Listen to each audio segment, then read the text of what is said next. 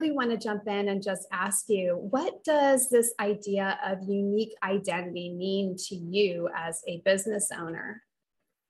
I love that concept because that's exactly what I believe. I believe that we all have a unique identity, and tapping into that identity is really key to being a successful leader. So, you know, we're all born different and we have different talent, different skills, different personality. So, it's really important to know who you are as a person.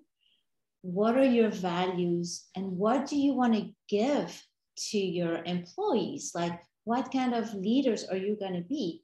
Does your management style, your personality, your values are three components that are very important for you to hone on so that you can be a successful leader.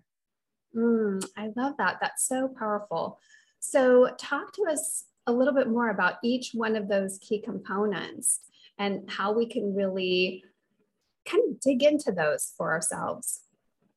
Sure. So the first one is who are you as a leader? Well, who are you as a leader comes with what comes easy to you. Like what comes easy to you. So I can share for me as a psychologist, like healing people, helping people comes very easy to me.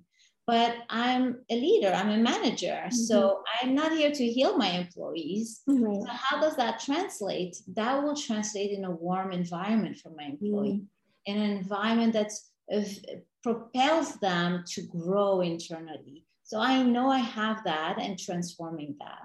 The mm-hmm. other